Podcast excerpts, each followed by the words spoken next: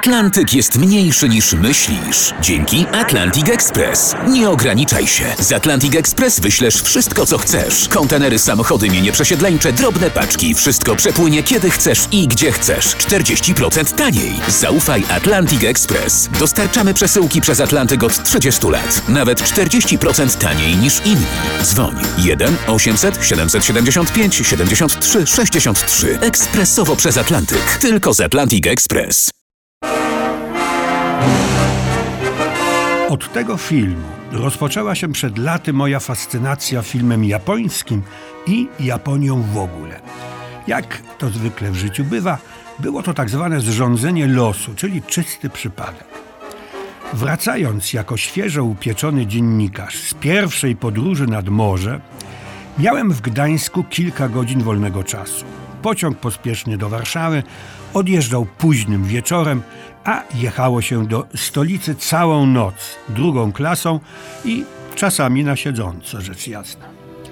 Gdańsk przygnębiał ogromem zniszczeń i hałdami gruzów, ale doprowadzony do porządku długi targ tętnił już życiem.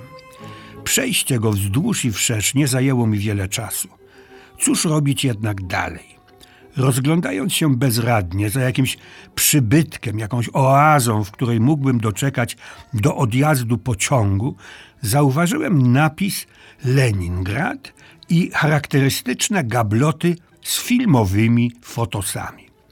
Okazało się jednak, że seans w dużej sali na parterze już trwa od godziny, ale w małej sali na drugim piętrze za chwilę się rozpocznie.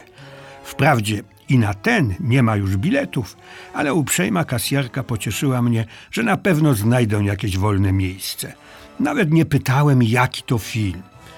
Niestety wolnego miejsca nie znalazłem, a stać przez dwie godziny bardzo nie lubię. Ale lepsze to niż sterczenie na niezbyt przyjaznym człowiekowi dworcu. Więc zacząłem oglądać. Powiem krótko.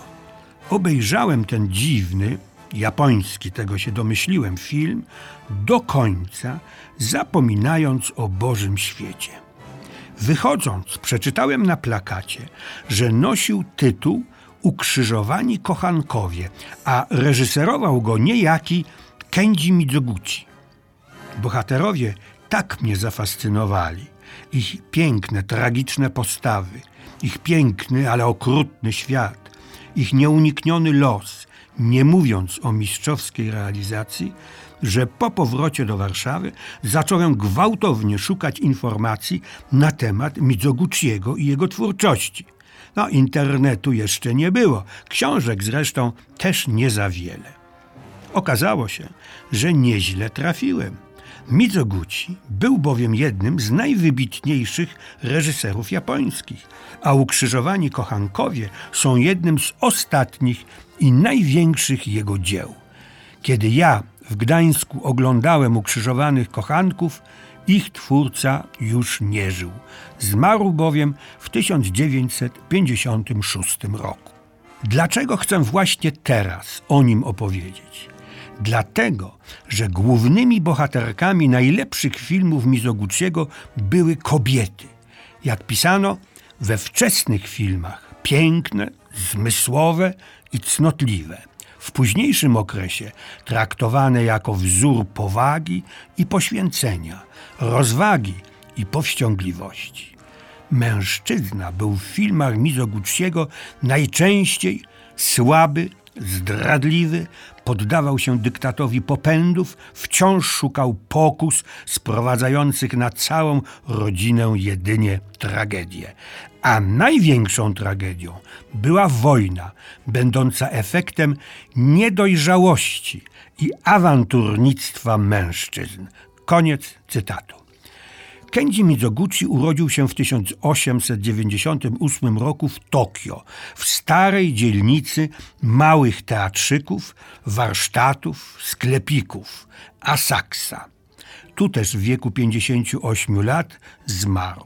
Od dzieciństwa ciężko chorował na reumatyzm. Przyczyną śmierci była białaczka. Ojciec był stolarzem. Rodzina żyła w skrajnym ubóstwie.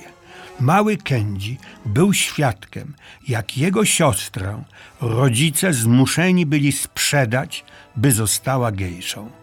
Ten tragiczny fakt zapadł mu głęboko w pamięć. To też po latach pojawiał się w jego filmach bardzo często. Kędzi musiał podjąć pracę w szpitalu. Mając lat siedem po śmierci matki, opuścił dom rodzinny i zamieszkał ze swoją starszą siostrą, gejszą. Kenji Mizoguchi ujawniał od najmłodszych lat zdolności plastyczne. Zapisał się do szkoły specjalizującej się w malarstwie zachodnim. Miał 19 lat, kiedy rozpoczął pracę jako rysownik reklam w małej gazecie w Kobe. Pisał też wiersze i zorganizował grupę teatralną dającą przedstawienia na wolnym powietrzu. Swoją karierę filmową rozpoczął jako aktor. Wkrótce został asystentem reżysera, a w 1922 roku zadebiutował filmem Dzień, w którym ożywa miłość. W ciągu 34 lat zrealizował 86 filmów. Ich różnorodność jest ogromna. Adaptował sztuki zachodnich autorów, na przykład Anne Christie, Eugene O'Neilla czy Baryłeczkę Guy de Maupassanta. Kręcił na początku zwariowane komedie slapstickowe czy detektywistyczne oraz sentymentalne melodramaty. Wszyscy młodzi reżyserzy japońscy musieli przejść przez tę swoistą kwarantannę gatunkową, bo te gatunki cieszyły się wtedy największym powodzeniem.